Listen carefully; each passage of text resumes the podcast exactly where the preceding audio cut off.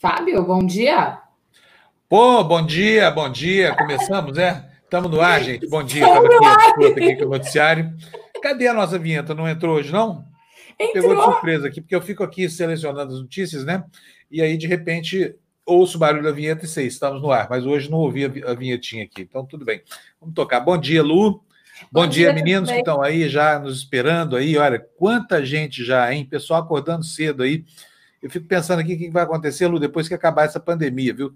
Vou dando aqui bom dia para o André Ramos, Maracajá, José Hermes, José Hermes fez like, número 3, é, melhorou aí, hein? Tá bom. Rita Maria, André Ramos, já falei, né? Felipe Andrade já está aí também, Madame Lili, Frei Leal. Oi, Frei, levantou cedo hoje, hein? Cedar, só começou o dia bem pertinho da gente aqui. Ah, quem mais? Ana Paula Moreira, Rony Rodrigues, Irenice Rosa de Castro, Cleonice Melo, Luiz Felipe, Murilo Santos Barbosa, Mr. Sanson e a Érica Dietrich. Bonito o nome da Érica, hein? Fala sério. Você, Bom, você gosta de falar a, esse nome, né? Você... Não, é porque eu sei quem é, é a Érica, ela é uma amiga minha, ela não me chama Dietrich, entendeu? Certamente ah. é uma homenagem a Marlene Dietrich aqui. Bom, gente, vamos lá, vamos começar? Como é que foi sua noite hoje? Descansou bastante aí, Lu? Eu, eu Hoje... conversei com a Débora até quase uma hora da manhã, que a Débora, por isso que ela não deve estar no chat ainda. A gente ficou batendo papo. a Débora Hanhofer. Muito bom.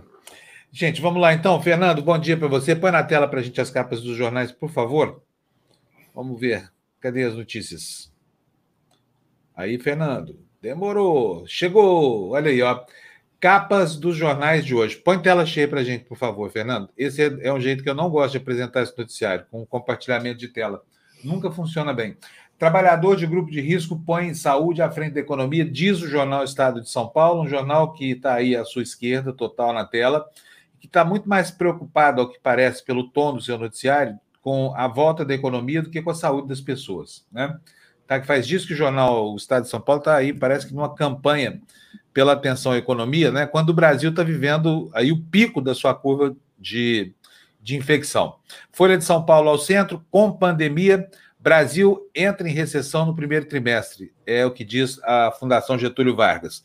E o Globo, capa da direita, aí na sua tela, posse de Dacotelli é adiada após novas falhas no currículo. O jornal Globo foi até muito benevolente aí, porque isso é fraude, né? É fraude da grossa. Com... Agora, Fernando, por favor, agita esse, ajeita esses slides aí para a gente ter a tela cheia, por favor. Não é desse jeito, senão ninguém consegue ler. Vamos lá, pessoal. É, eu vou comentar aqui. Essa história do Dacotelli é, é um dos capítulos mais tristes da educação brasileira. Imagina só, um, o reitor da educação no Brasil, o homem que vai dar toda a diretriz, é a pessoa que vai estabelecer como os nossos filhos vão estudar, qual será o futuro deles, e esse sujeito, esse picareta, porque não tem outra palavra, frauda os, os próprios títulos acadêmicos. Ontem eu perguntei para você assim, mas que estímulo esse cara dá para os nossos alunos não colarem numa prova? Já que a lição que fica, que a lição que ele deixa com a sua picaretagem, porque não tem outra palavra para estabelecer isso, é a de que não vale a pena cumprir todo o sacrifício para obter uma educação, um patamar de educação invejável, sabe? Se o sujeito pode fazer como esse mentiroso desse candidato a ministro aí, ir lá e simplesmente inventar coisas, como se você não tivesse que estudar quatro anos para conseguir um título de doutor, mais quatro para conseguir um título de, pós-doutor, dois no, no, na iniciação científica, no mestrado, sabe? Você vai lá e põe lá no seu currículo lá, olha, eu fui doutor, eu fui pós-doutor, eu sou livre docente, eu não sei o que, eu tenho todos os títulos do mundo, quando você não fez nenhum esforço para isso, tá? Eu sei que ele andou lá por, por, uh, na, por aquela universidade argentina, teve ali, estudou, cumpriu os créditos, essa coisa toda, mas teve a sua tese rejeitada porque devia ser de baixíssima qualidade acadêmica. Olha, você ser brecado por uma banca é, avaliadora numa, num, num, num, projeto de doutorado é para você fazer algo, você fazer algo muito complicado, muito de baixa qualidade. E aí, talvez, né, o modus operandi dele para obter o título de mestre, né, fraudando mais uma vez, iniciando seu caminho rumo à marginalidade aí, acadêmica, né? fraudando a própria dissertação de mestrado, colocando ali trechos inteiros de outros autores, sem citar, sem referenciar isso, que é um, crime do ponto de vista da elaboração do trabalho. Né? Então, Dacotelli é um sujeito que não será ministro se esse nosso capitão aí tiver um pingo de juízo. sabe? Porque elevar um estelionatário, que é o que ele é, à condição de ministro da Educação, é uma afronta que acho que nem ele, Bolsonaro, aguenta, apesar dele, dele suportar quase tudo. Então, muito bem, vamos lá. A Fernanda arrumou aí os nossos slides já? É, o, dia, vamos ver. O, não arrumou. Não, Fá, você mandou de um jeito que não está em PPT, está em PDF. O meu também está assim, não sei se você. Ah, então tá. Então eu vou, então eu vou mandar de novo, porque assim é muito ruim de, de, é, de, é, de ler, né? eu já tentei todos. abrir duas vezes, não deu certo também. Vai, é isso, é porque está em PDF, tem que ser em PPT. Entendi. Bom, então nós vamos, nós vamos dar sequência assim mesmo, enquanto eu mando aqui a, a, a o arquivo de novo para o, o Fernando. E, e, a gente vai tocando as notícias aí mesmo. Olha, que o Fernando o, já está aí no nosso WhatsApp do Despertador, tá? Eu vou lendo assim enquanto você ajeita aí, a gente vai lendo aí. Vamos lá, olha, Folha de São Paulo. Isso aí é uma notícia que diz respeito às negociações visando a, o, o adiamento das eleições, né? E esses caras do Centrão são muito engraçados, né? Eles veem em tudo uma oportunidade de tirar vantagem para eles. Agora estão querendo tirar partido do adiamento de uma eleição por causa de 5 bilhões previsto numa medida provisória que estão sobrando. O que eles querem é grana, para variar. O Centrão falou Centrão, falou dinheiro, money, plata. A manchete da, da Folha de São Paulo é isso? Mostra aí para gente, Fernando, por favor. Tá aí, olha. Centrão quer o apoio de Bolsonaro para garantir recursos e adiar a eleição. O grupo controla boa parte das prefeituras e quer prorrogar repasses a municípios, o que favorece as chances dos que disputarão a reeleição. Portanto, é o seguinte: tem carimbo aí, né, Lu? Exatamente. A transferência da União está prevista em medida provisória que garantiu que de março a junho prefeituras e governos estaduais não tivessem perdas do fundo de participação dos municípios e no fundo de participa participação dos estados, apesar da forte queda na arrecadação federal. A MP reservou até 16 bilhões de reais para manter os repasses do FPM e do FPE nesses quatro meses. Com as três primeiras parcelas, foram usados cerca de 6 bilhões de reais. A expectativa é que, com a última parcela, sobrem cerca de 5 bilhões de reais. O André nos avisa aí que temos polícia no Rio de Janeiro, polícia lá é, buscando a Operação Marielle, né? Vamos ver o que, que, é isso. Já viu, André? Muito obrigado pelo seu alerta aí. André, a nossa produtora, já está na parada aí. Olha, depois de dar bom dia para todo mundo, essa aí é a nossa generala, tá? Ela vai saber para nós o que está acontecendo lá no Rio de Janeiro. Bom, será que a gente consegue já ter o próximo destaque, Fernando? É, o meu já está em PPT, né? acho que é... é vamos ver. Ah, sim, aí sim, olha outra ah, coisa, né? Então vamos lá, tem aí o picareta do Ministério da Educação. Aliás, picaretagem nesse governo não é algo que, que seja grave, né? Vem que né, o próprio presidente querendo estimular a brecha para armar a população, Ricardo Salles falando que vai é, passar boiada inteira. Enfim, tá aí, é bem a marca desse governo. Todo cara está pegando mal, a manchete é essa aí: currículo em xeque, sem doutorado nem pós-doutorado, ministro da Educação tem a posse adiada. Lu. Após o apontamento de informações falsas no currículo de Carlos Decotelli, o governo adiou ontem a posse dele como ministro da Educação, que estava marcada para hoje. Auxiliares do presidente Jair Bolsonaro afirmam que outros nomes para ocupar o cargo voltaram a ser analisados. Depois de uma reunião entre os dois, Decotelli disse que continua ministro, enquanto Bolsonaro divulgou um texto sem garantir a permanência, mas destacando as referências positivas que teve dele. Exaltado pelo presidente por seu conhecimento técnico quando sua indicação foi anunciada há cinco dias, Decotelli passou a ser alvo de questionamento justamente por sua formação. Pois é. Olha, é, olha só que bonitinho isso aqui. Quer ver só? Cadê, cadê, cadê? Madame Lili. Que bonitinho. Eu, eu vou, vou, achar aqui o, o, comentário dela aqui na minha, na minha lateral aqui. Na, tá aqui, ó, achei, ó. Olha só. Bom dia, que hoje o dia seja escandalosamente lindo. Muito obrigado, que o seu dia seja escandalosamente lindo também, Madame Lili. Escandaloso todo dia é, né? Nesse governo Bolsonaro não tem jeito. Mas, enfim, que seja lindo o dia de hoje, vocês todos. Vamos lá, então? Fernando, notícia na tela, por favor. Qual é a próxima notícia? Isso aí é um box da matéria principal do Jornal Estado de São Paulo, né? Dizendo o seguinte: que eu vi isso ontem na internet, é, é verdade. O cara que era pós-doutor em Vosto, na Alemanha, essa coisa toda, que era doutor na Argentina, que era mestre, derreteu. Sobrou nada dele, quase nada. Olha aí, o professor volta a alterar dado de currículo. Vamos lá, então. A Carlos Alberto Decotelli fez nova alteração no currículo ontem e deixou de afirmar que realizou pós-doutorado na Universidade de Wuppertal. É, é o Wuppertal que fala ou Wuppertal? É, exatamente, Wuppertal, Wuppertal, né? Alemanha. A instituição informou à reportagem que ele teve estadia de pesquisa de três meses, mas não tem um título. O ministro dizia em seu currículo na plataforma Lattes ser pós-doutor pela universidade. Ser pós-doutor não é considerado título, mas exige conclusão de doutorado. Um programa do tipo voltado para pesquisa costuma durar ao menos seis meses. A universidade não informou se a pesquisa de Decotelli era vinculada a um programa de pós-doutorado.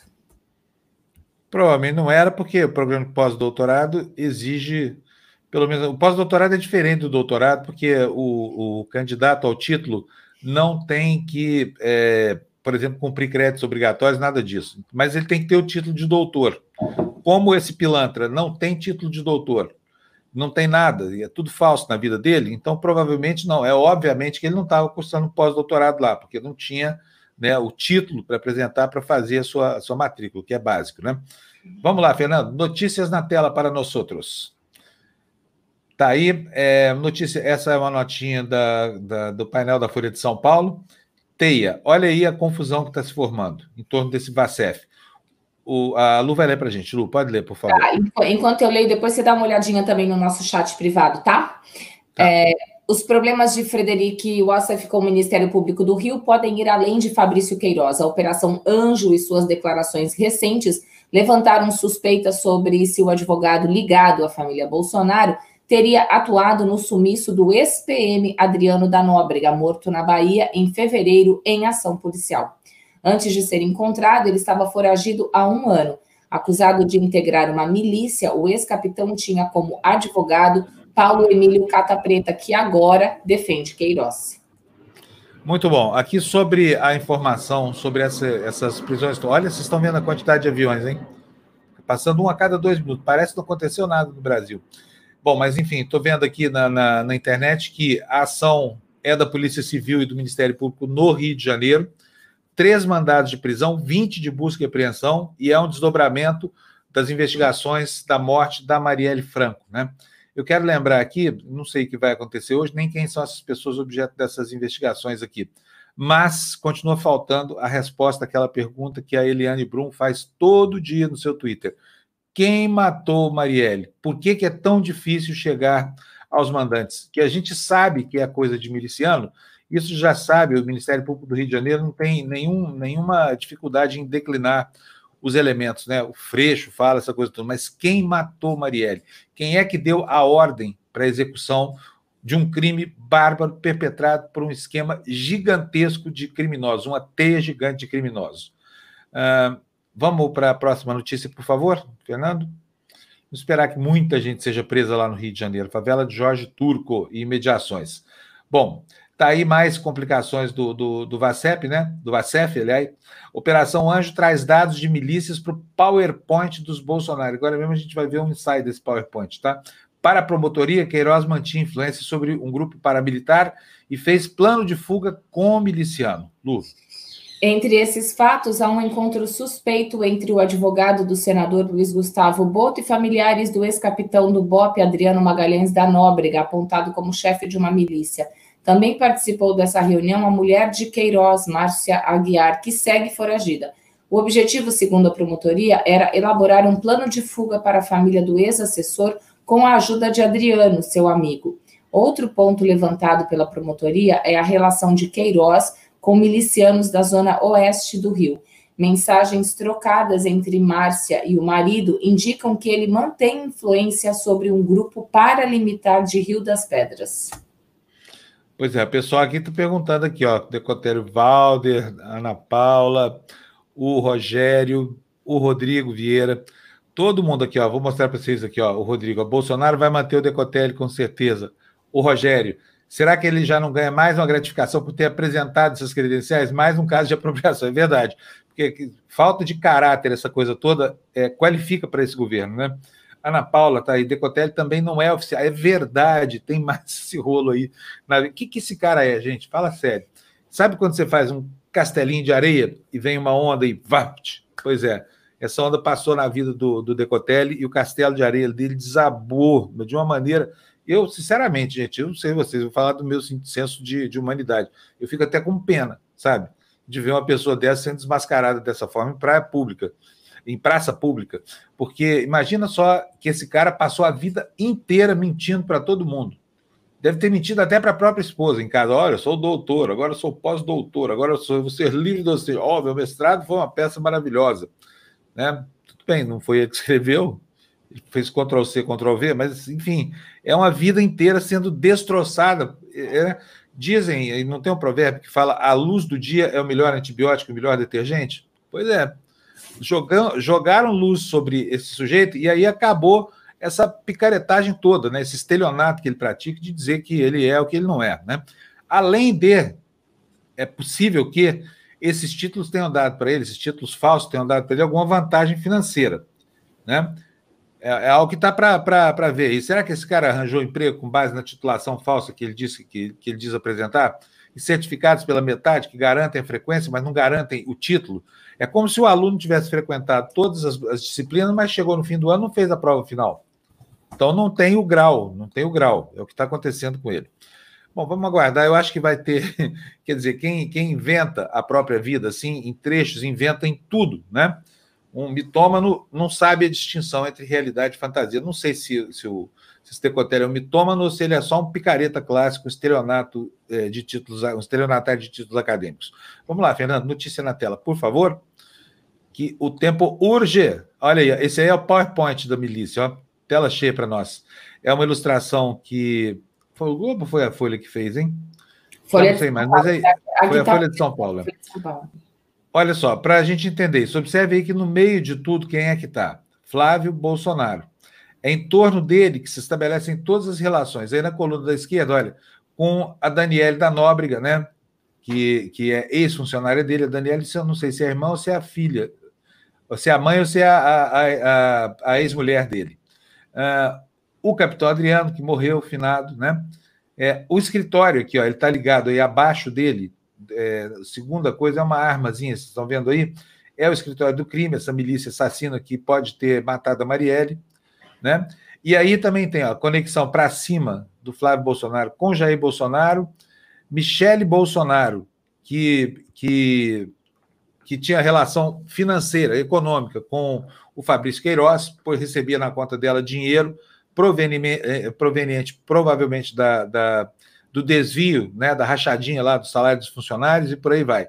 Frederico Vassef, essa coisa toda. Esse aí é o PPT da milícia da família Bolsonaro. Segue aí, Fernando. Vamos botar outra notícia para a gente discutir, por favor. Olha, manchete da Folha de São Paulo: Ministério Público recorre ao Supremo contra foro especial para Flávio. Essa aberração que os desembargadores do Rio fizeram porque enfim, não tem explicação. Que queriam beneficiar o filho do presidente. Vai lá, Lu. No requerimento enviado ao presidente do Supremo, Dias Toffoli, o Ministério Público pede o deferimento de liminar para caçar a decisão da terceira Câmara Criminal. O órgão também requer que o grupo de atuação especializada no combate à corrupção continue responsável pela investigação do caso. Com a concessão do foro, a investigação passaria das mãos do grupo que atua na primeira instância para a alçada da Procuradoria-Geral de Justiça. O MP do Rio de Janeiro afirma que a Justiça do Rio desrespeitou decisões da Corte a respeito do tema. O entendimento no Supremo é que o foro especial acaba com o fim do mandato. O órgão defende que a decisão da terceira Câmara Criminal promoveu uma inovação indevida e que concedeu vantagem de cunho pessoal incompatível com o Estado republicano. Comentário aqui do Jarra Habib, essa galera tosca só está aí para roubar o noticiário. Roubar o noticiário, então estou entendendo aqui, para roubar o espaço do noticiário, né? Será que é isso, Jean? Entendi, tem um sentido dúbio aqui. Mas, em todo caso, vamos continuar aqui lendo esses comentários. A Ana Paula Moreira está dizendo: pós-doc é um projeto de pesquisa que requer o título de doutor para ser realizado, se aprovado enquanto projeto. É isso mesmo, Ana. Não requer, é, não requer cumprimento de créditos, né? Não é como você não é, não é aluno. E a livre docência é a mesma coisa mas você precisa produzir um, um, uma tese que depois vai ser avaliada por uma banca para conseguir o, o, título, né? O Fala Rogério assim. Araújo tá... fala. Lu. Não pode falar, era né que é, pode continuar. Depois eu te dou um toque. Tá, aqui o Rony já, já mudou de assunto aqui, tá vendo só? Olha, estão me perguntando aqui, cadê a Cassiana? Né, o, o Rony está perguntando aqui da, da, da Márcia, eu tô, estou respondendo sobre a Cassiana. A Cassiana, a gente está trabalhando lá, ela arranjou um frila lá na, na Espanha, e ela tem tido as manhãs ocupadas, não aconteceu nada com ela, tá? A gente adora a Cassiana aqui. Assim que ela se liberar desse trabalho que ela está fazendo lá, ela volta, tá? Eu também estou morrendo de saudade dela. Vamos ver se hoje a gente consegue falar com ela no Tertúlio, pelo menos um pouquinho que seja, né? Olha, a Bruna está aí. Bruna não compareceu ontem aqui, hein, Bruna? Faltou ontem. Estou notando aqui seu ponto, tá? bom dia a todos e todos do Despertador. Bom dia para nós, Lu e eu aqui. Bom dia para você também, Lu, para vocês todos que estão nos assistindo. Bom dia, Bruna. É, mais uma opinião aqui do Davi Toscano. Bom dia, Luciano e Fábio. Agora, com esse incentivo do ministro da Educação com falso currículo, abre as portas para os falsificadores venderem diplomas de graduação. Olha, tem gente que está dizendo que esse ministro aí fez o supletivo tá? E não teria passado. É óbvio que isso não é verdade. Eu espero, aliás, eu espero que não seja, que não tenha feito, que tenha tido educação regular, essa coisa toda, né? O feio nisso é essa história de inventar mentira sobre o currículo, sabe? É, é, é algo inaceitável, não pode. Um cara que vai ser ministro da Educação ter forjado pró, os próprios títulos, né? Nunca fez, nunca cursou nada. Bom, Fernando, notícia para nós, por favor. O, o Fá, tem o ah, Leonardo Lima aí que fez uma, uma doação. A gente não. Aí. Deixa eu ver se eu acho ele aqui. Cadê? Ah, Oi, Leonardo. Oh, achei aqui, ó. Não só o Leonardo. Leonardo, ele diz assim: bom, lembrando que a gente fizemos o Salles e a Damares. É verdade mesmo. Dois, e muita gente. A Dilma Rousseff também. A Rigor inventou que era que era mestre, na verdade ela era mestranda, né? Também não concluiu. Por que será que o político brasileiro tem tanta mania de ostentar título falso? E qual é o valor que isso pode ter? Ó, oh, sou doutor, não sei o quê. Sabe? Assim, conseguir um título desse demanda muito trabalho, muito trabalho. Tem que ler 700 páginas por semana durante dois anos inteiros, anotar cada coisa dessa, fazer o fichamento, ser rigoroso com as, com as citações, além de desenvolver ideia, adequar o trabalho a um conjunto de normas da, da ABNT, não é mole não, dá trabalho. Aí vem o usurpador desse e fala, oh, sou doutor, sem nunca ter, ter feito doutorado nenhum, né? Ou oh, sou mestre, tá bom, mas a tese dele é um Ctrl-C, Ctrl-V. Que valor isso tem? Qual é o valor acadêmico? Que importa esse cara depois para governar as universidades brasileiras? Não me conformo, viu, gente? Ô, não Fábio, a, a Bruna justificou a falta dela ontem, tá? Tá justificada, viu? Quem? Quem faltou Bruna, ontem? A Bruna que você ah, falou que faltou ontem, ela está justificando a ausência dela. Vê como é que é o controle de frequência aqui. Isso aqui não é Ministério da Educação, não, viu, Bruna? A gente anota mesmo. Oi, Beth, bom dia para você. Cincão na nossa conta corrente, dizendo aqui, ó. Será que isso é proposital do Bozo genocida? Militar, preto, professor, estou ficando off hoje, mas vim ver você. Obrigado, Beth. Obrigada, Beth. Ainda bem que apareceu, já deixou um dinheiro aqui para o nosso cafezinho. Obrigado, viu? Aliás, aproveitando essa interrupção, gente, não se esqueçam de curtir. Pá, dedão lá no like. Isso ajuda muito a gente, muito mesmo. Tá? Curtida é igual a dinheiro aqui, é, a gente aceita de bom grado, é, desde que seja uma curtida ética, tá? Vamos para mais notícias na tela, Fernando, por favor. Vamos lá maioria dos hotéis reabre, é o que está acontecendo né, aí no Rio de Janeiro. A maioria dos hotéis reabriu, mas os turistas não apareceram. Cerca de 90 apenas quem está a trabalho no Rio tem se hospedado. Lu. Apesar de os hotéis estarem autorizados a funcionar no Rio, ao menos 90, quase um terço do total, continuam com a operação suspensa e a ocupação dos que estão abertos gira entre 15% e 18%, calcula Alfredo Lopes, presidente da Associação de Hotéis do Rio.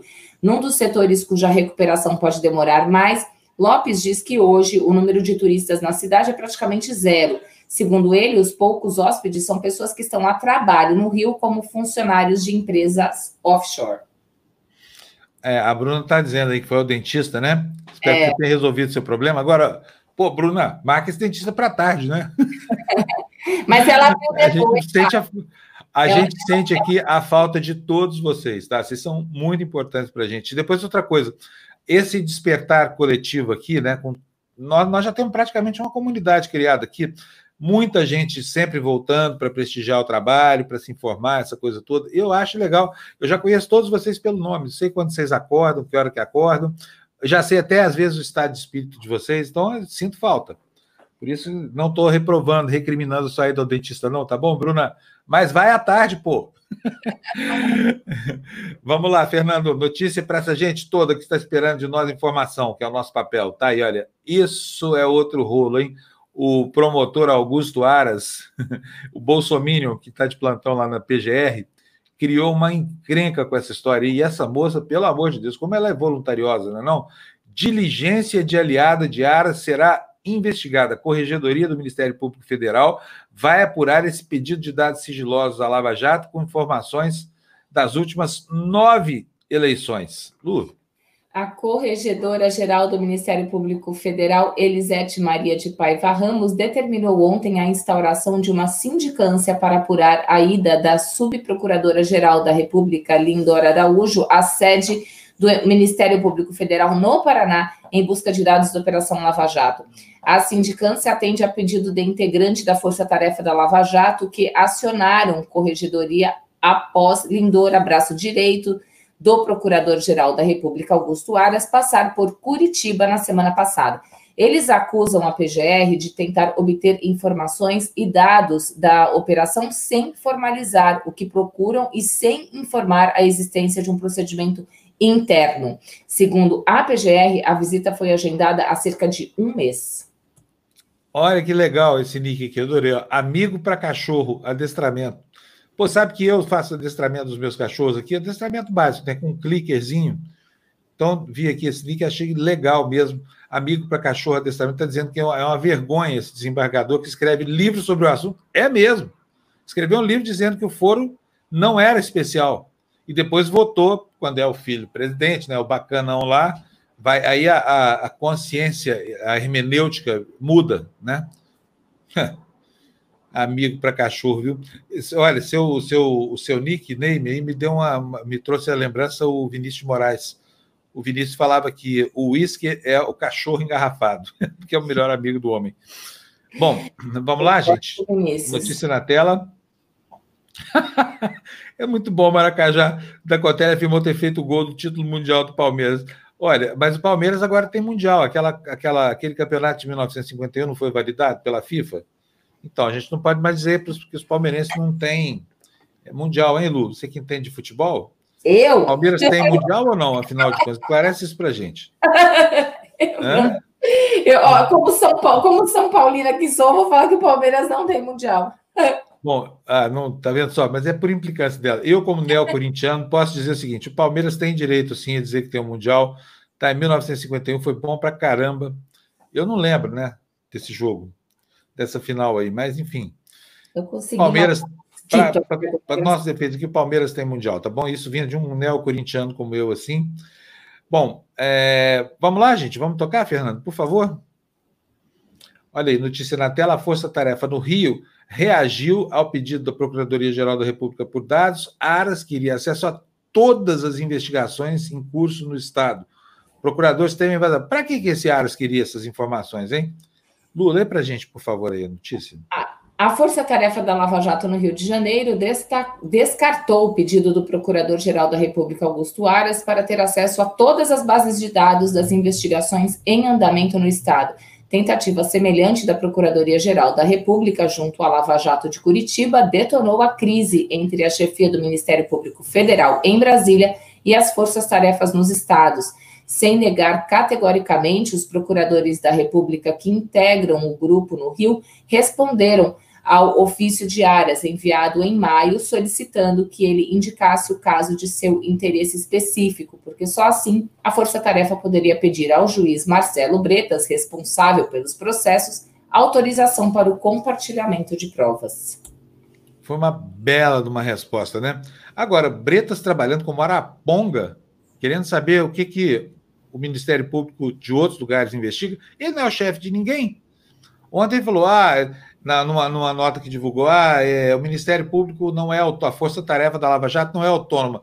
Não. Todo Ministério Público é autônomo. Cada procurador é um ente do Ministério Público, ele tem inviolabilidade, inamovibilidade, não é demissível, não é nada disso. Quer dizer, quem está conspurcando a autonomia aí é o chefe do Ministério Público, né? Da União, do Ministério Público Federal que é a Procuradoria, desculpa, que é a a Procuradoria-Geral da República. Vamos botar mais notícia na tela para a gente, Fernando, por favor? Já são 7 horas e 31 minutos. Olha aí, estamos falando agora sobre Queiroz, né? Voltamos a falar sobre ele. Em depoimento, Queiroz diz que se demitiu. Ai, estava cansado, não aguentava mais trabalhar, sabe? Nem ele, nem a filha, nem a mulher, a fantasmagoria toda. Todo mundo ficou cansado no mesmo, mesmo dia, Queiroz. É, mas o que ele disse para a Polícia Federal foi isso aí. Depoimento, Queiroz disse que demitiu, porque estava cansado, coitado dele também, né? Muito crime, muita rachadinha, muita gente para mandar matar no escritório do crime. Ao falar à PF pela primeira vez, ex-assessor deu sua versão para a saída do antigo gabinete Flávio Bolsonaro. Negou o vazamento de investigação na Alerj, Lu. De acordo com investigadores, em seu depoimento, Queiroz negou ter conhecimento de irregularidades sobre esse assunto e disse que nunca teve informações antecipadas de investigações. Queiroz disse à Polícia Federal que ele próprio pediu para ser exonerado do gabinete de Flávio na Alerj negando a suspeita de que foi demitido após o senador ter obtido informações à época sigilosas de que o assessor seria alvo de investigações por causa de uma movimentação bancária incompatível. Queiroz disse que estava cansado de trabalhar como assessor político e queria cuidar de problemas de saúde. Muito bem. É, vamos lá, pessoal todo aqui, ó, mandando para a gente aqui, ó, o Eric, bom dia para você, Eric. O Eric, grande frequentador do nosso programa canábico, ele que pesquisa o uso veterinário da cannabis. Muito legal o trabalho que ele faz lá em Santa Catarina. Dizendo o seguinte: olha, no pós-doc tem que ter 75 de frequência mínima para aprovação. É, ou é no doutorado isso aqui, hein, Eric? E teve mais, a, a, acho que a Ana Paula, deixa eu ver aqui, onde é que está? que estava dizendo aqui para a gente, olha, aqui, ó, declaração de pós-doc, exatamente como eu falei aqui, ó, declaração de pós-doc não inclui uma defesa como doutorado, ao final deve ser feito um relatório é, ao órgão de fomento, e, em geral, pelo menos espera-se que resulte na publicação de um artigo científico, é um, um artigo, né, que, que, faça jus ao status acadêmico dessa condição de, de pós-doutor, né. Bom, vamos lá, gente, noticinha na tela, por favor, Fernando. Olha aí, notícia do jornal o Globo, né? Aí continua a guerra de Flávio Bolsonaro contra a Justiça do Rio, agora a Justiça Eleitoral. Lu, Flávio pede suspeição. A defesa de Flávio Bolsonaro apresentou ontem mais um pedido para afastar o juiz Flávio Itabaiana de um caso envolvendo o senador. Agora, os advogados Luciana Pires e Rodrigo Roca, que se juntou recentemente à defesa, pedem a suspeição do magistrado no inquérito que apura se Flávio cometeu lavagem de dinheiro e falsidade ideológica ao declarar, declarar seus bens à Justiça Eleitoral. Itabaiana é o responsável pelo caso. Bom, eu vou explicar para vocês. Olha como é que o cara é esperto pra caramba. Eu estou empipinado lá com um juiz, um juiz rigoroso, sério e tudo mais. Está me julgando, está instruindo um processo. Eu não quero que esse juiz continue. O que, que eu faço? Eu vou lá e contrato um advogado que é amigo ou próximo do juiz, para depois dizer: ah, o juiz não pode me julgar porque o advogado é amigo dele. Olha que, que estratégia mais sacana essa daí. O cara foi contratado. Agora, imagina a qualidade desse advogado, né? Que se vende, por quê? Está vendendo uma relação de proximidade com o juiz para conspurcar a justiça, mas é o fim da picada. Meu Deus do céu, onde é que a gente vai chegar com isso, hein? E o juiz respondeu isso: olha, sinto muito mas eu não posso ser acusado de ser amigo de um advogado que você contratou agora justamente porque é meu amigo. Então, assim, provavelmente Flávio Bolsonaro vai ter que enfrentar o juiz Itabaiana. E como tem recurso ao Supremo também sobre o negócio da rachadinha, o juiz Itabaiana vai ser uma pedra durante muito tempo no sapato dessa galera aí. Notícia na tela, por favor, Fernando. Olha aí, ó, atividade em queda, que tristeza. Estamos em recessão, já estávamos há muito tempo. Atividade em queda, Brasil entrou em recessão no primeiro trimestre, diz o comitê da Fundação Getúlio Vargas. Lu. O Brasil entrou em recessão no primeiro trimestre, segundo o Comitê de Datação de Ciclos Econômicos da Fundação Getúlio Vargas, anunciou ontem. A economia já vinha em desaceleração desde o fim de 2019 e bastaram apenas 15 dias de quarentena em março para a atividade recuar. Segundo o economista Paulo Piquet, pesquisador da FGV e um dos membros do comitê, essa recessão deve ser a mais profunda da história. Muito bem. Vocês estão vendo aí os gráficos? Olha, bota de novo na tela cheia para a gente, por favor, Fernando. É, são as sucessivas quedas de PIB, né? Que nós tivemos aí, e olha, é, é muito grande o fosso, né? Que nos separa de um. Também, verdade seja dita, a, a, a crise ela ela está estabelecida há muito tempo, ela está aí desde 2015 rondando. Nada do que esse Paulo Guedes fez deu resultado. O PIB foi ridículo, seria o PIB do ano passado foi ridículo, o PIB desse ano seria ridículo. Nesse ponto aí, a, a pandemia serve até como uma espécie de carapaça, né? Pode tirar da tela, Fernando, a notícia aí. É, serve como uma carapaça contra a falta de competência técnica dessa equipe econômica que quer só vender tudo, quer vender, quer vender, fazer negócio, dar dinheiro para banqueira, essa coisa toda. Vamos para o próximo destaque aí, por favor, Fernando. Olha, país perdeu quase um milhão de empregos com carteira. Balança do período que vai de março a maio. Para o governo, os números do mês passado mostram recuperação. E? E? E? e? notícia? E? Faltou a notícia. Para vocês viram aí pela manchete, já dá para perceber que a coisa. Perdão, para minha. Gente, olha, tá aí. Próxima notícia, olha, reabertura das fronteiras lá na Europa, né? Todo mundo voltando a entrar para lá, são 15 países no total. Pode pôr na tela, Fernando. É esse mesmo aí. É, Europa reabre fronteiras e turista brasileiro fica de fora. O bloco permite entrada a 14 países com baixas taxas de contaminação do vírus, Lu. Os 27 países da União Europeia concordaram em abrir as fronteiras externas nesta quarta para 14 países considerados menos críticos em relação ao risco de contágio de coronavírus: Argélia, Austrália, Canadá, Coreia do Sul, Geórgia, Japão, Marrocos, Montenegro, Nova Zelândia, Ruanda, Sérvia, Tailândia, Tunísia e Uruguai. Como a Folha adiantou, o Brasil, com 58 1.385 mortes registradas, está fora da lista por causa da situação da epidemia que continua muito preocupante, segundo afirmou nesta segunda-feira a Organização Mundial da Saúde. As restrições atingem também a Rússia, os Estados Unidos, a Arábia Saudita e a Turquia. Muito bem. Vejam só quem já está conosco aqui. Vamos botar ele na tela. Opa, opa, olha ele aí, ó. Jamil. Saudações. Jamil Uno. Tudo bem, Jamil? Tá Nossa bom, última cara. trincheira da decência brasileira e do bom jornalismo lá em Genebra, né? Uhum. Jamil, tô bom, e você? Como é que tá? Todas as partes. Estamos por todas as partes. Estamos, né? É. Bom, os bons não, Jamil. Há poucos bons na praça aí, viu? Poucos. Você é um dos melhores. Você é a ponta da, da, da nossa lança, tá? Jamil, como estamos para hoje? Qual é a notícia? Hoje não, não, deu tempo de ler seu, seu, seu Twitter ainda, que não vi a matéria que você mandou, mas eu aposto com você hum. que você está falando sobre o mundo pressionando o Brasil em relação às providências da pandemia. É ou não é? Exatamente isso, meu caro. É, hoje, de fato, o Conselho de Direitos Humanos começou a sua sessão é, e olha só, já com o Brasil no centro das atenções é, com muita crítica planejada aí pelos próximos dias contra o governo brasileiro, mas acima, perdão, mas acima Caiu alguma de... coisa aí, já viu? Caiu, Caiu nada, nada, nada, muito, nada muito caro. Telefone celular, uma coisinha assim à toa. É. mas, mas muito importante, a alta comissária de direitos humanos da ONU, Michelle Bachelet, que fez uma avaliação da resposta global à pandemia, é, percorreu, na verdade, vários temas durante meia hora, citou um número muito restrito de países e, olha só, colocou o Brasil como uma das preocupações é, mundiais. Por dois aspectos. Dois aspectos. O negacionismo e a polarização.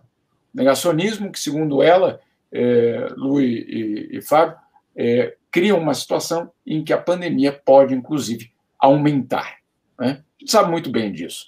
Mas isso sendo é. colocado de uma forma muito clara numa reunião é, é, internacional e apontando o dedo para o Brasil, é muito claro é, que a situação não é nada confortável para o governo brasileiro.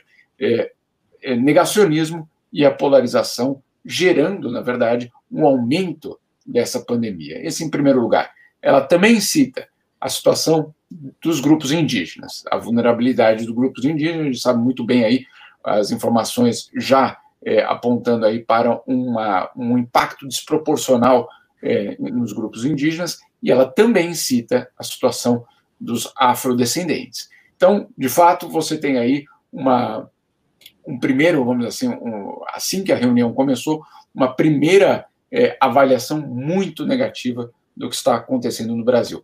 Vamos aguardar, porque provavelmente entre hoje ou amanhã o governo brasileiro vai pedir para responder oficialmente na tribuna da ONU. E eu estou muito curioso para ouvir como que é que o governo brasileiro vai responder a essas acusações. Porque elas não param por aí, Fábio. É, nós temos a comissão Arns, que vai apresentar uma denúncia também aqui na ONU nessa semana. Você tem mais aí de, é, se não me engano, 30, 20 ou 30 ONGs, inclusive o Instituto Vladimir Herzog, várias outras entidades também apresentando uma denúncia. Enfim, é uma, uma situação extremamente incômoda para o governo brasileiro é, no, no campo internacional neste momento. Ô, ô Jamil, eu estou aqui pegando aqui uma foto sua, parece ser o plenário da ONU, não sei se é da, da OMS, não sei que, porque a ONU fica em, em Nova York, né? É, mas tem um teto muito curioso. Eu vou ver se eu consigo colocar aqui no, no, no, no na nossa hum. aqui na, na, na, nossa tela, porque eu acho que está aqui a prova de que a Terra é plana. Entendeu? Se até a ONU mostra isso, não há, não, não há de haver nenhuma dúvida sobre a planitude da esfera né? Que no eu ver essa aí que você vai colocar. Hã? Você, você sabe qual foto que eu estou falando? Espera aí, que eu vou te mostrar aqui. Está no seu post no Twitter, que eu já, já vi aqui. Ah, né? então, não, é aqui em Genebra. É aqui em Genebra. Esse é em Genebra? É a sala do Conselho de Direitos Humanos. É uma sala é, impressionante, porque ela, ela imita a gruta né, ali da, dos nossos filósofos que é, nos incitam a sair da gruta e olhar para o sol. Né? É um pouco essa. É, é uma alusão à caverna do Platão, é isso? Exatamente. E aí, então, peraí. Olha aqui, ó, nós temos aqui na tela já, o Jamil vai explicar para a gente por que, que os terraplanistas podem ter razão, a Terra pode ser plana, porque eles ficam olhando esse teto aí dessa sala gigante, né? Onde está é, tá pintado em cima, e a, e a Terra vista por baixo, quer dizer, toda molhadinha, ou vista por cima de cabeça para baixo, Jamil? É, aí, aí depende da tua interpretação, mas é, você tem aí uma sala que ela pelo menos significa aí ó, o mundo né, é, reunido num só lugar para discutir o futuro da humanidade. É, a interpretação é você obviamente você pode você é livre você não é só livre para decidir é, questões científicas né aí não dá né Fábio é. mas, mas olha para os terraplanistas isso aí é evidência cabal de que a Terra é plana Tá, total, tá pintado total. até. Ela termina ali na bordinha, né? Deve ser isso. Né? é. Você vê que a borda é branca, né? A banquisa de isso. gelo aí, que eles falam isso. que os aviões vão colidir com ela, essa coisa toda. Muito isso, bem, ali senhor. Acaba. Ali acaba. É, exatamente. Já vi o chat provando que os terraplanistas têm razão. Mentira, tá, gente? Fake news aqui, é só uma brincadeira. É óbvio que não tem nada disso. Tá, nós só estamos brincando aí. Deixa eu até botar minha cara aqui, tirar isso daqui, porque senão vai. Esse negócio de ficar dando ideia não é muito bom, não, viu, Jamil? Mas olha, é que o pessoal acha que é mesmo. Essa sala é muito impressionante, porque ela, ela tem uma, uma outra característica que é, dependendo do lugar que você se, senta, é, as cores no teto são diferentes, porque elas são, é, são pintadas de, em, em várias cores. Então você vai andando. Por quê? Para mostrar que dependendo do lugar que você senta, ou seja, do lugar que você está no mundo, a tua visão é diferente. Né? Então, é, é, é bastante simbólica, é bastante bonita. Teve uma polêmica gigantesca quando ela foi feita em 2009, eu estava na inauguração, porque ela custou 30 milhões de dólares. Né? E aí, claro, é, obviamente, para uma sala de burocratas, é, você fala, e aí, né, pessoal? É, Será que, será que vocês não tinham mais nada para fazer com dinheiro né, do que construir? Tudo bem, a sala é espetacular, vai ficar para a história, etc. Né? né mas é complicado. Agora, Fábio, tem uma outra, nas, nas mesmas denúncias que estão chegando aí contra o Brasil nessa semana, tem uma que fala, inclusive, do fundamentalismo religioso no país. E essa Opa. é bastante interessante, é, mostrando que tem, ou pelo menos a denúncia, é, é a de que você tem uma relação entre esse negacionismo, a, a, a rejeição em aceitar a ciência e o fundamentalismo religioso. É a primeira vez que eu vejo numa denúncia contra o Brasil, inclusive por entidades internacionais, o termo fundamentalismo religioso. É bem interessante porque, obviamente, a gente sabe do que a gente está falando aí no Brasil, né? A gente sabe é, de, de, sobre quem estamos tratando. É, agora, é muito diferente quando um documento internacional traduzido nas seis línguas da ONU, etc. Coloca isso como uma constatação bastante, bastante interessante. Muito bem.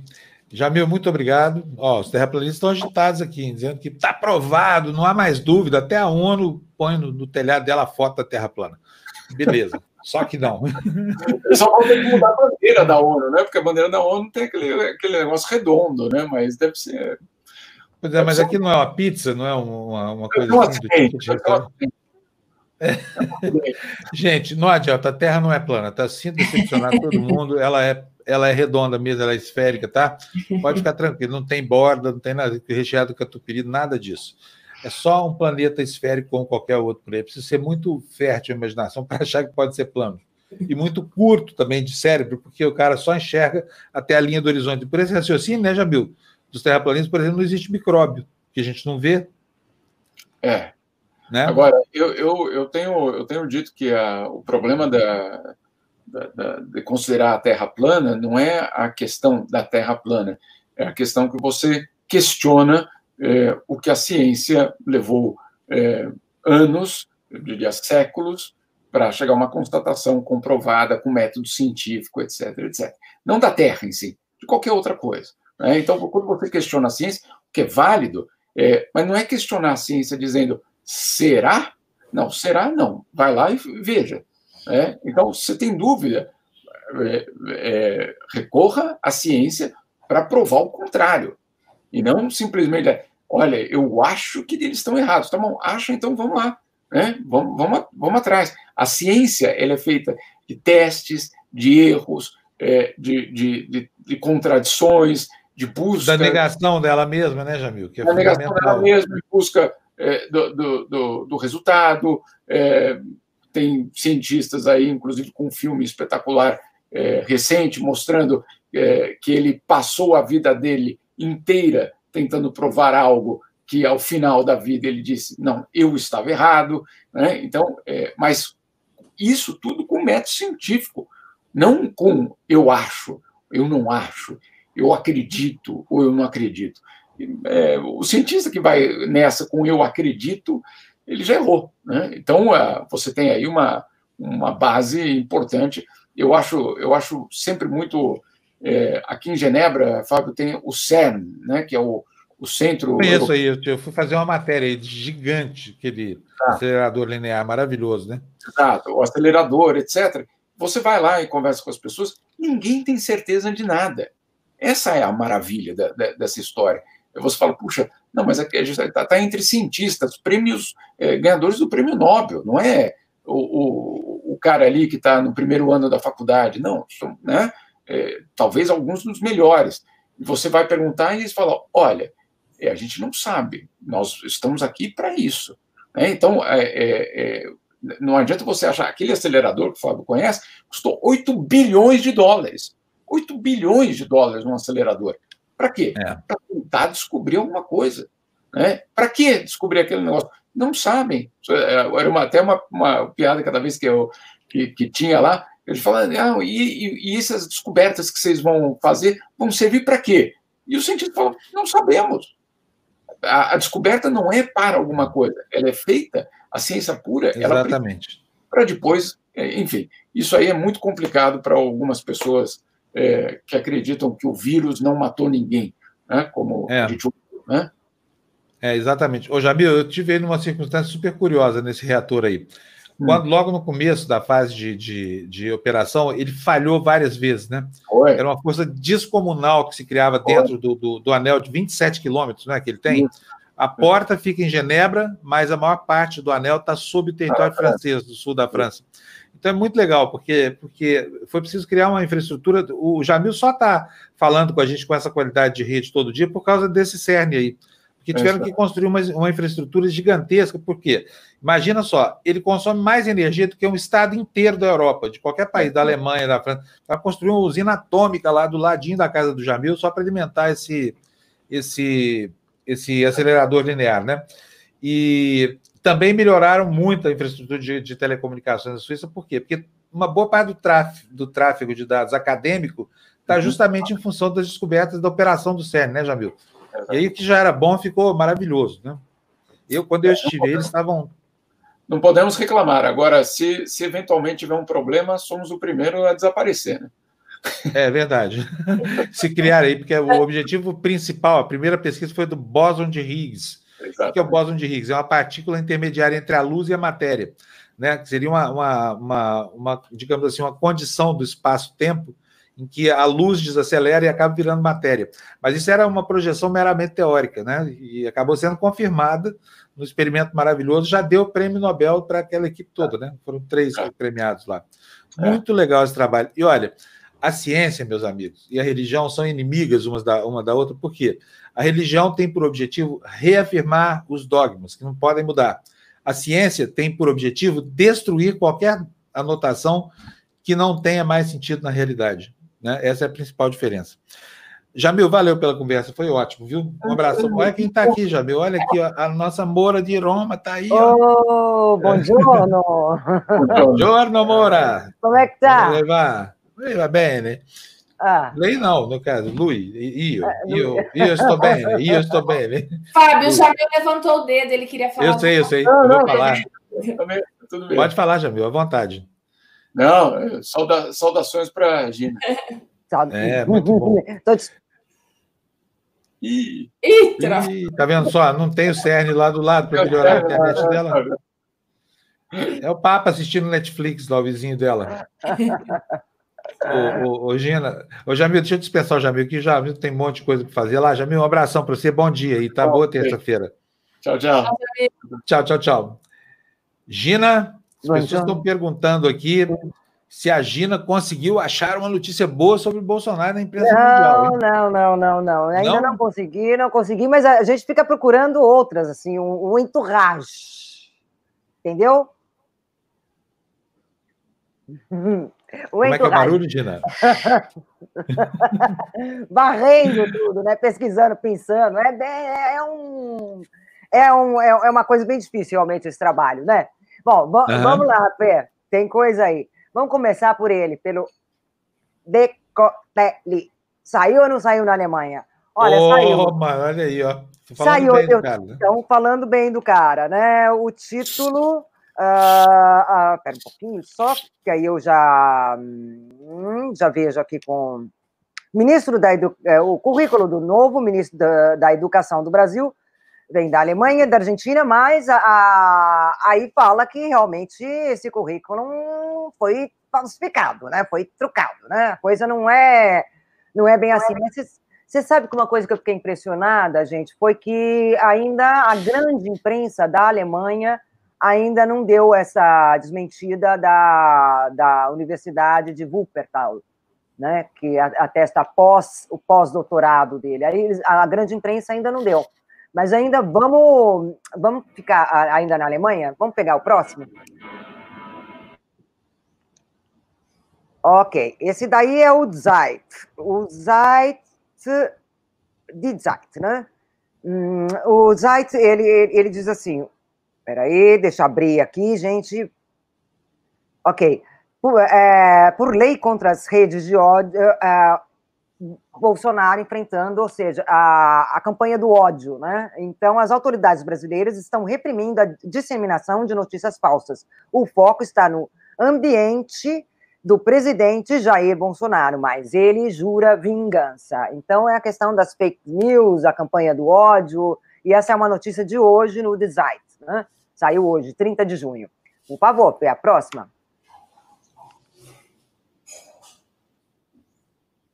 Ok. Este outro aqui é. Esse é América 21, né? É, é, é a respeito de toda uma. A, América Latina, todo uma, um, um site de análise de notícias da América Latina. Eu escolhi essa daí porque, além de que ela foi. Ela é de ontem mesmo, e o Brasil é o, um modo, assim como diz, catastrófico, caminhando para uma catástrofe mesmo, né? Esse modus, essa palavra enorme, quer dizer a, a, a, catástrofe, não o modo da catástrofe. Ele está caindo nisso, nisso daí, fala uma série de erros do Bolsonaro, etc, etc, etc. Né? E aliás, gente, eu adoro, vou confessar para vocês, eu adoro a língua alemã. Eu estudei três anos de alemão, quando era super jovem e não me lembro mais nada, né? Mas, ou não, feito, alguma coisa ficou na minha cabeça. Não coloca isso no meu currículo, não, viu? Não, não tem coloca alemão. Não, não coloca não, porque não... tu colocar coisa, informação falsa em currículo está é. terrivelmente difícil hoje em dia no Brasil. Ninguém respeita mais um falsificador de título, mesmo que o cara seja notório e vire ministro hoje em dia. Não está fácil. Por isso, olha, então eu tenho a paixão pela língua mesmo, a sonoridade da língua e a construção da língua alemã, inclusive, ela, ela, ela emenda muitas vezes uma palavra na outra, né? Você vê que ela fica enorme a palavra, muitas vezes, esse catástrofe modo. É, e segundo o, o Caetano Veloso, está provado que só é possível filosofar em alemão. Por quê? É. Por quê? Eu não entendo nada de alemão, mas eu sei que a estrutura é, gramatical da língua é estrutura latina, né? Dativo, genitivo, essa coisa uhum. toda. Igualzinho aí vocês, o italiano, né? Não, dizer, não, o italiano não tem declinação. O, não tem? Não tem não, dativo, não tem Então, igual ao latim. Igual latim. latim é, tem. exato. O latim tem. O latim clássico acusativo, tem. No alemão é acusativo, dativo e dativo neutro. genitivo. É, é que tem a diferença lá, como objeto direto ou indireto, e no final da palavra, assim, do pronome, vem um N ou vem um M. Eu, para enganar o professor, eu, eu engoli a última, não sabe se é M ou N. Hum. Hum. Aí eu tentava dar uma driblada assim, mas ele me pegava ali e não tinha jeito, não, viu, gente? Significa então, que você então não foi aluna do Dacotelli, porque provavelmente não, não teria dito nada. do Dacotelli, exato, não foi. Então, a próxima, Fê, por favor. Ah. Pô, agora estou falando bem dele aí, não é Ah, não, esse daí é França.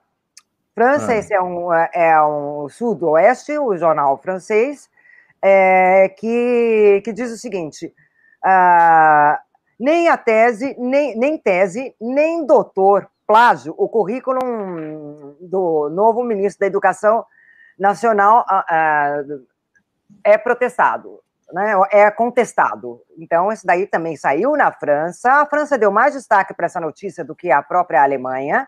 Por favor, Fê. Próximo. É, o próximo é o Le Figaro. Le Figaro é um enorme jornal francês e fala a mesma coisa. No Brasil, o currículo tá do novo ministro da Educação é contestado. Praticamente. Que vergonha, gente. Fala sério, hein? Fala sério, hein? Que vergonha esse governo, sabe? Tá baixo né? nível de exigência com tudo, vale qualquer coisa. Estamos aí, ó, mais uma vez, né? Pagando mico aí no mundo.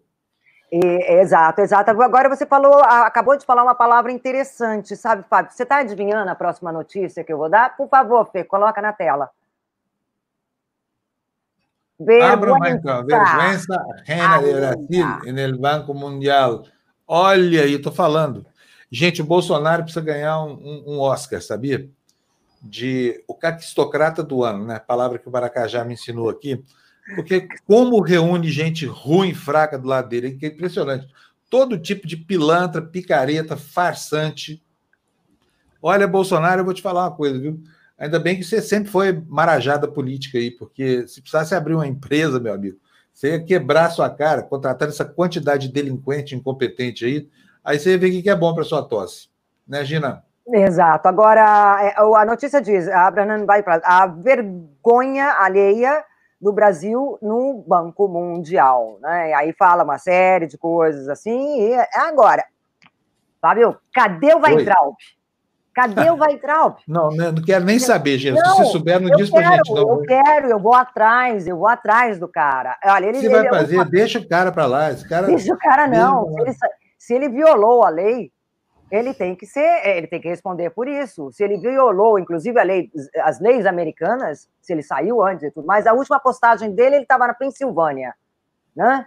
E na Pensilvânia... Tava, será que estava? Tem, é, coloca é, não, tem, não tem foto dele nenhum, não tem selfie dele nenhum, e não tem fotos dele. Também a, a, procurei nos jornais da Pensilvânia, nem tchuns para o Weintraub, nem sabem quem é o Weintraub. Ah, lá ninguém vai dar palco para esse ridículo desse Weintraub, né, gente? Ninguém vai dar palco para esse idiota total aí desse, desse. Pois é, mas o Banco Mundial foi, tem, foi, foi assim.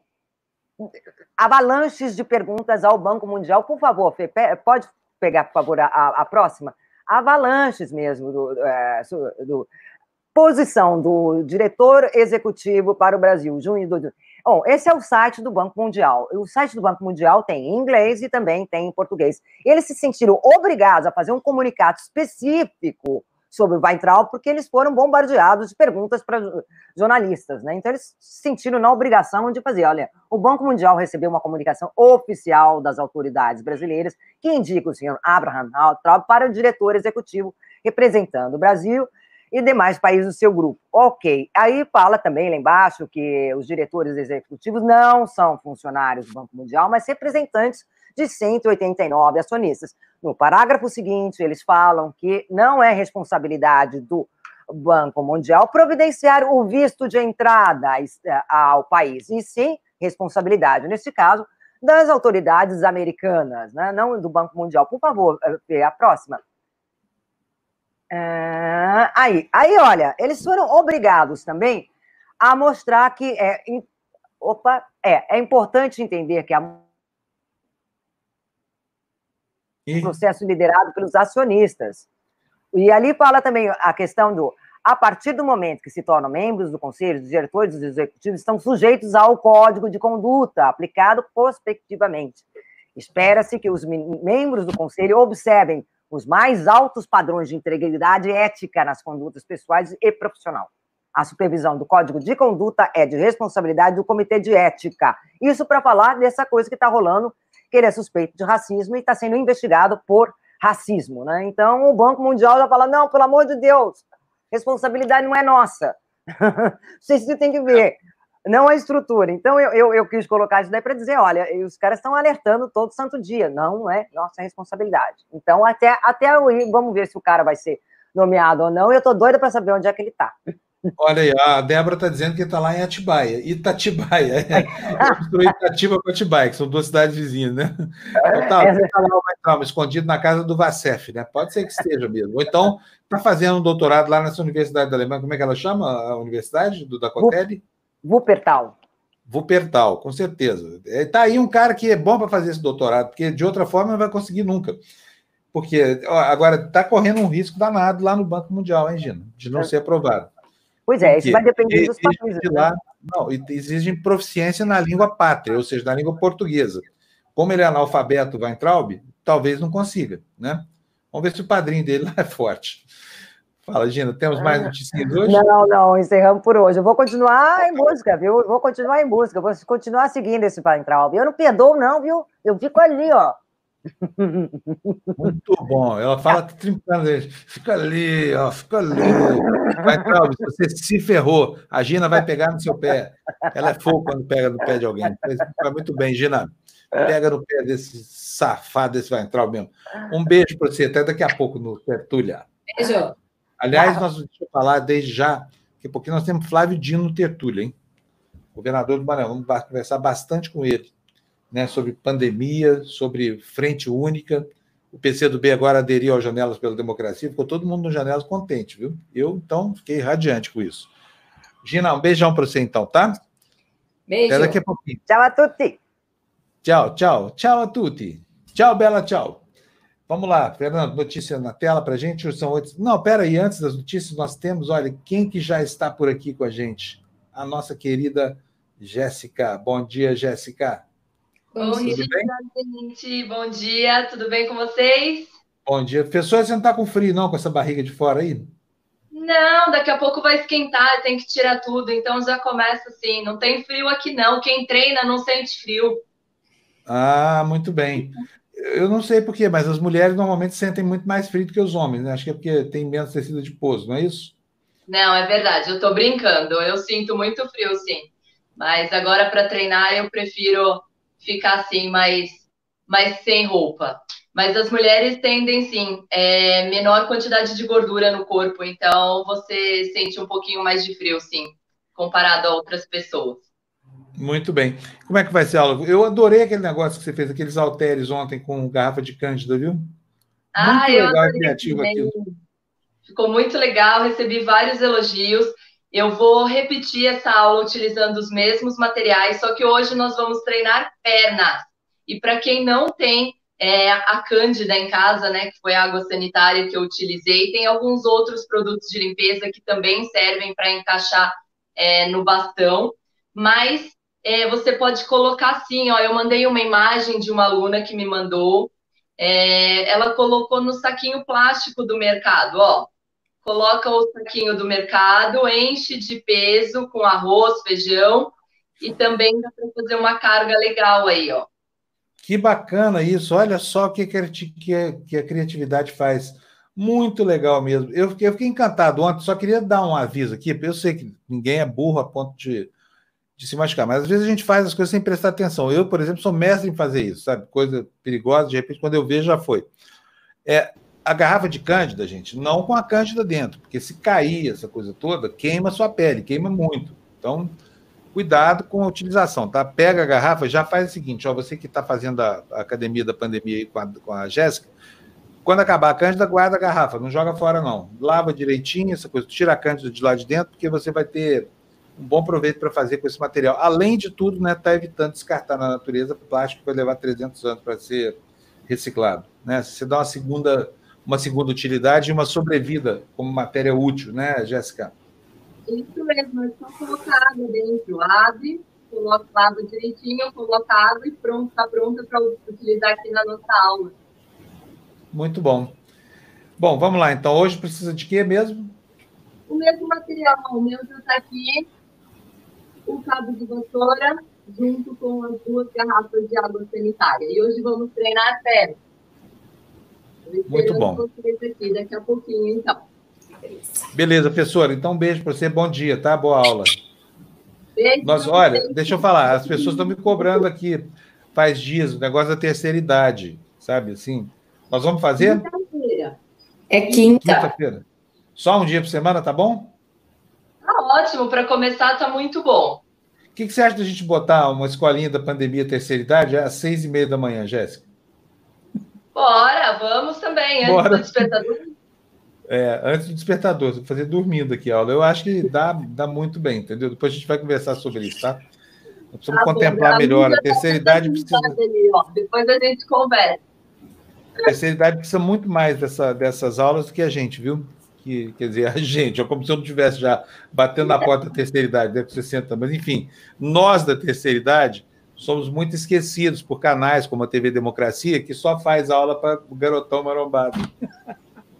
mas na quinta e na sexta-feira a aula é voltada para eles. Quinta e sexta. Muito bem. Sexta, Eu estou brincando com você. Estou brincando com a Jéssica. A Jéssica é muito preocupada com esse tema também, porque eu sei. Então tá bom, é. professora. Um beijão para você. Até daqui a pouco, então, né? Beijo. Hoje eu vou te entregar um, pouco, um pouquinho mais de tempo, você não precisar ficar correndo, tá bom? Tá bom, combinado. Espero vocês, hein? Passem lá pelo menos para me dar um oi quem não for fazer a aula. Beijo. Um beijo. beijo. Tchau, Jéssica. Até daqui a pouco, então. Muito legal essa aula da Jéssica. Eu sou fã dessa aula da Jéssica, sabia? Muito fã mesmo. Eu acho muito importante fazer isso que ela faz. Bom, é, deixa eu só atualizar aqui a minha imagem. Aí é o teto da Terra plana. Não pode ser o teto, deve ser o fundo da Terra plana, né? É, assim fica melhor porque não tem delay. Vamos lá? Vamos, vamos continuar tocando nosso noticiário. Ainda tem notícia pra caramba para a gente ler. Vamos lá, Fernando. Põe na tela para a gente. Está aí, olha, o hospital de campanha do Pacaembu encerra atividades. Prefeitura de São Paulo afirma que a unidade estava com baixa ocupação há 10 dias, Lu. O hospital erguido no estádio do Pacaembu custou 23 milhões de reais ao município. Eram 200 leitos para atendimentos de baixa e média complexidade, sendo oito de UTI. A unidade funcionava a portas fechadas, recebendo transferências de outros hospitais. A administração era gerida por uma organização social ligada ao Hospital Israelita Albert Einstein. Tá bom, Lu, tá bom, tá bom, tá bom. Vamos, é? vamos tocar? Vamos lá, para a gente não, não, não se alongar. A informação está dada. Próximo destaque na tela. Está aí para você que tem plano de saúde, não estava conseguindo fazer o teste da Covid. Agora a notícia é de que os planos de saúde vão ter que cobrir sim testes de Covid. Resolução da Agência Nacional de Saúde determina a inclusão de exames sorológicos para detecção do coronavírus no rol de procedimentos obrigatórios. Apesar de considerarem inadequada, planos dizem que vão cumprir a nova medida. Lu. A inclusão desse teste no rol de procedimentos de cobertura obrigatória atende à ação judicial movida pela Associação de Defesa dos Usuários de Seguros, Planos e Sistemas de Saúde. Desse modo, os beneficiários de planos ambulatorial, hospitalar ou de referência que tenham apresentado sintomas de síndrome gripal aguda, como tosse, coriza, dor de garganta e sensação de febre, ou que tenham sido diagnosticados com síndrome respiratória aguda grave, podem realizar o teste sem custos extras. Será necessário, porém, ter um pedido médico. Muito bem. Gente, e a debandada que está acontecendo na internet do Facebook, hein? Vocês viram, né? Ontem nós tínhamos aí a maior fabricante mundial de produtos de limpeza e também produtos de, de higiene, né? Que é. Como é que é o nome dela, gente? Esqueci o nome da. Vou ah, lembrar já aqui. É a, a Unilever? É, Unilever, a Unilever, exatamente. A Unilever é. saiu, tirou 39 bilhões de verba de propaganda do Google. E agora, olha qual é a próxima notícia nossa aí na tela. Olha aí, Ford, Microsoft e Adidas se retiram do Facebook. Empresas se unem à Unilever e outras em boicote publicitário. No Brasil, a adesão ainda não é grande, Lu. A suspensão dos anúncios no Facebook vem sendo, pedi, eh, vem sendo pedida pela campanha Stop Hate for Profit, lançada nos Estados Unidos por grupos de direitos civis após a morte de George Floyd. Já a, a, Microsoft suspendeu os anúncios nos Estados Unidos em maio e agora o fará globalmente, disse uma fonte a Bloomberg. A preocupação da empresa, porém, é que seus anúncios apareçam ao lado de conteúdos considerados inadequados. Olha, você descobriu por acaso que não precisava de muita coisa que tem no seu entorno nessa pandemia? Eu descobri tanta coisa, gente. Eu descobri, por exemplo, a nossa produtora né? Custou tanto dinheiro, tanto esforço, meses de trabalho para reformar a sala, botar tudo nos trinques lá. Eu descobri que talvez não precise dela. é incrível, né? Para fazer os produtos que nós temos feito aqui, talvez não precise dela, né? Muita gente descobriu que não precisa de carro. Outras pessoas descobriram que podem, por exemplo, prescindir de reuniões de trabalho presenciais, né? Tudo feito hoje em dia pelo Zoom, pelo Skype, enfim, pelo Teams, o que mais tem é canal. Então, eu imagino que a indústria do turismo, por exemplo, vai se ressentir muito nos próximos anos do aprendizado difícil dessa, dessa pandemia. Né? Agora, vamos para a próxima notícia aí na tela, que vocês vão ver uma outra consequência. Se as pessoas viajam menos, estão presas em casa, menos turismo, menos locação de imóveis do tipo Airbnb, né? Vocês acreditam que o Airbnb quase quebrou? Olha aí a manchete, ó. Perdemos quase tudo em semanas, diz o diretor do Airbnb. É, Brian Chesky conta como a crise do coronavírus afetou o negócio de 12 anos, Lu. O coronavírus fez com que a startup tivesse que reduzir drasticamente seus custos, o que levou à demissão de 1,9 mil pessoas, ou 25% de seus empregados, e eliminação de gastos com marketing, entre outros. Foi uma experiência horrível disse né, o, o, o, diretor do Airbnb. Não sabemos quanto tempo essa tormenta vai nos atingir, por isso, então, esperamos o melhor, mas nos preparamos para o pior. Olha, na Folha de São Paulo, tem uma pesquisa feita é, agora, né? Que revela isso que está aí na sua tela. Olha, medo de coronavírus aumenta, mas o isolamento total diminui. Tem uma outra informação no Estadão que meio contraditória com essa aqui, então vou esperar outra para comentar. Lu, mas dê para gente, por favor. Os brasileiros têm cada vez mais medo de serem infectados pelo novo coronavírus, aponta a pesquisa Datafolha. Ao mesmo tempo, no entanto, diminuiu a parcela dos que se dizem completamente isolados sem sair de casa por motivo algum. A última pesquisa Datafolha mostra que a parcela da população que disse ter muito medo do vírus chegou a 47% em junho, maior índice desde que a pergunta passou a ser feita em março, quando 36% disseram temer muito a doença. O medo aumentou com a explosão de mortes pela doença no país. Em 20 de março, quando a pergunta foi feita pela primeira vez, fez o Brasil, o, o Brasil registrava quatro mortes pela Covid-19. Na noite desta segunda-feira, eram 58 mil vítimas no país. Exatamente. Fernando, pula para o slide número 25 aí da nossa projeção, por favor. Vamos mostrar o outro lado desse assunto. Isso aí é, que vocês viram foi a matéria da, da, do Estado de São Paulo.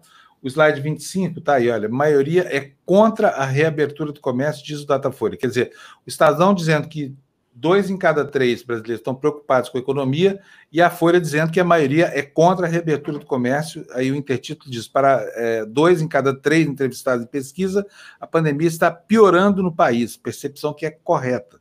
Lu. A maioria dos brasileiros acredita que governadores e prefeitos agem mal ao reabrir comércio e serviços fechados pela pandemia do novo coronavírus, aponta a nova pesquisa Datafolha. A reabertura tem ocorrido em um momento em que o país ainda não atingiu o pico da doença e cientistas projetam um número crescente de novas mortes. A pesquisa mostra também que dois a cada duas a cada três pessoas acreditam que a situação da pandemia está piorando no país. A cidade de São Paulo, por exemplo, decidiu reabrir shoppings com restrição de horários em 11 de junho, dia em que registrou 125 mortes pela Covid-19. Desde então, esse número diário já foi superado pelo menos em cinco ocasiões. Pois é, São Paulo aqui abrindo tudo, né? E outros lugares começam a viver o movimento contrário. Quer dizer, gente, governantes tíbios, é, frouxos, fracos, que cederam ao apelo dos comerciantes, é, construíram uma situação catastrófica para a saúde. É o que está acontecendo lá no Distrito Federal, slide 22, aí, Fernando. Você vai ver na sua tela já aparecer a notícia, está aí. Olha, o Distrito Federal passou de modelo contra a Covid-19 a calamidade pública. E no intertítulo, com reabertura, o número de casos e mortes aumentaram exponencialmente, Lu. Em um intervalo de menos de dois meses, o Distrito Federal passou de modelo no combate ao coronavírus a um foco de alerta, com a escalada dos números de casos e de óbitos, além de saturação do sistema de saúde. O governador Ibanez Rocha decretou nesta segunda estado de calamidade pública por causa do novo coronavírus. Informalmente, as autoridades minimizam o fato e apontam que se trata apenas de uma medida legal para ter acesso a recursos federais. No entanto, o próprio Ibanez avaliou no fim da semana passada, no fim de semana passado, implementar o lockdown, medida extrema de distanciamento social em face da deterioração do quadro.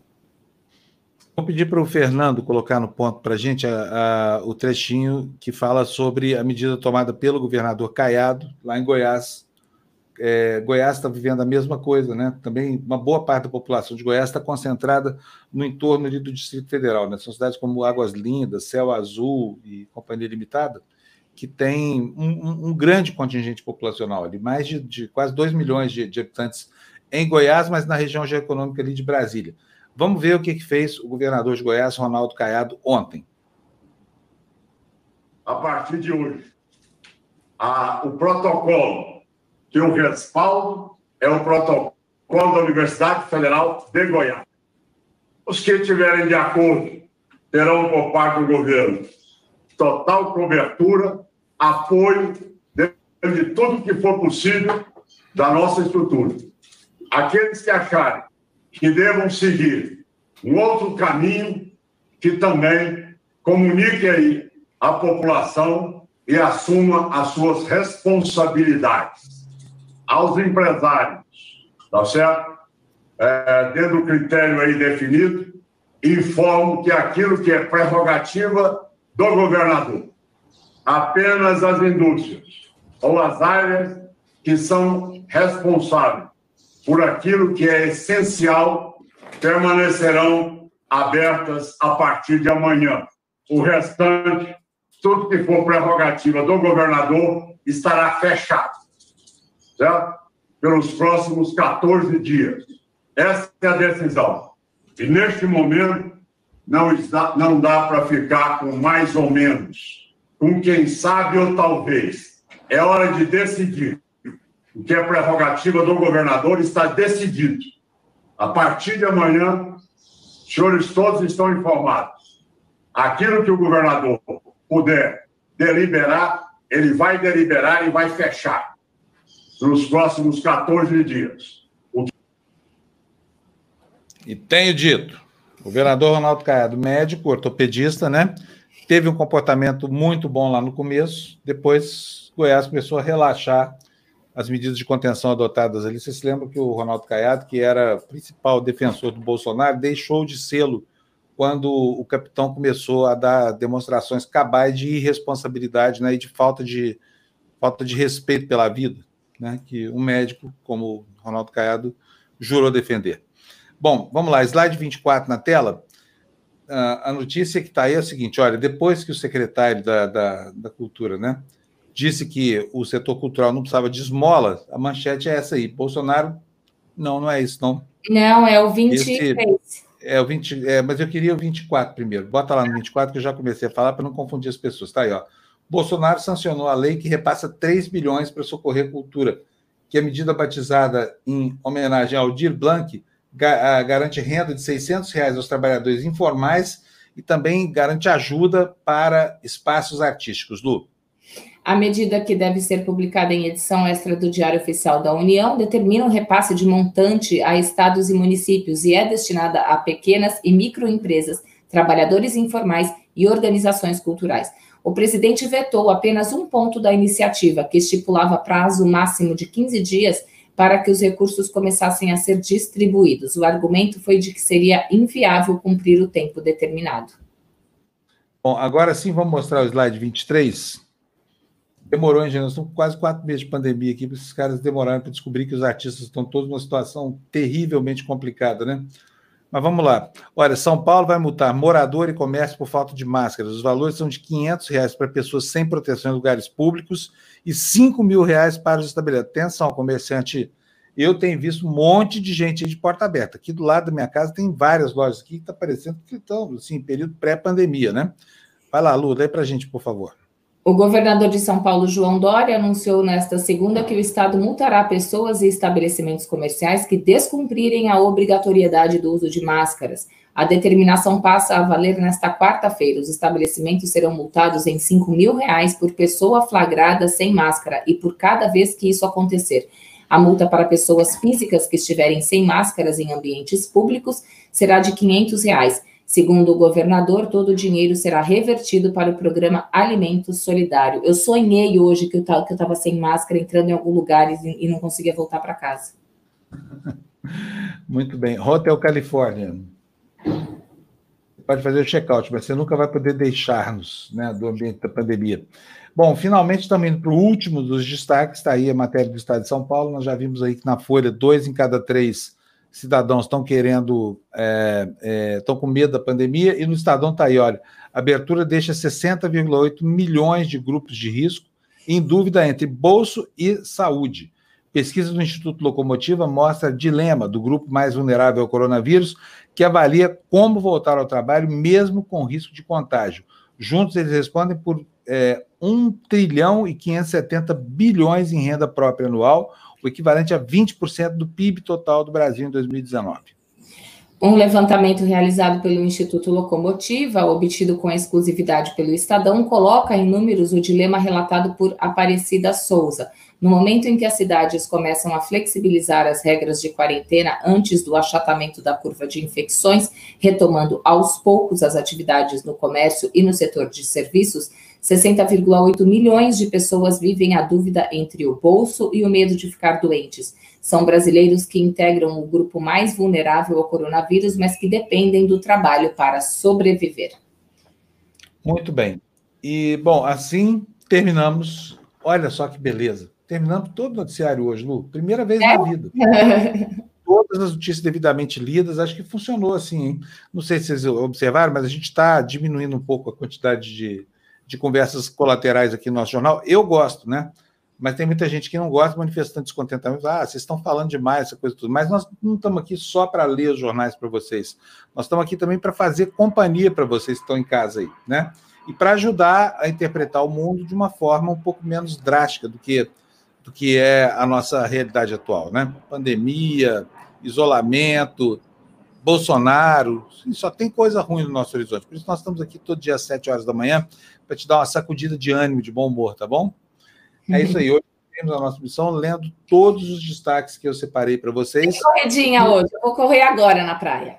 É, sem corridinha.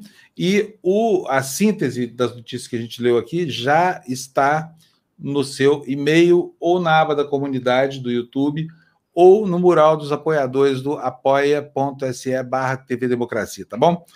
Quero agradecer muito a vocês todos que nos acompanharam aqui. Quero agradecer a minha super companheira Luciana Julião.